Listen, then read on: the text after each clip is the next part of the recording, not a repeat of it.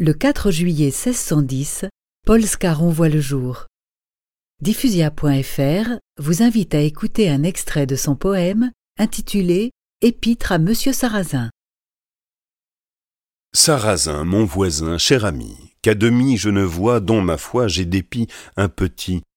N'es-tu pas Barabas, Ganelon, Busiris, Phalaris, le félon?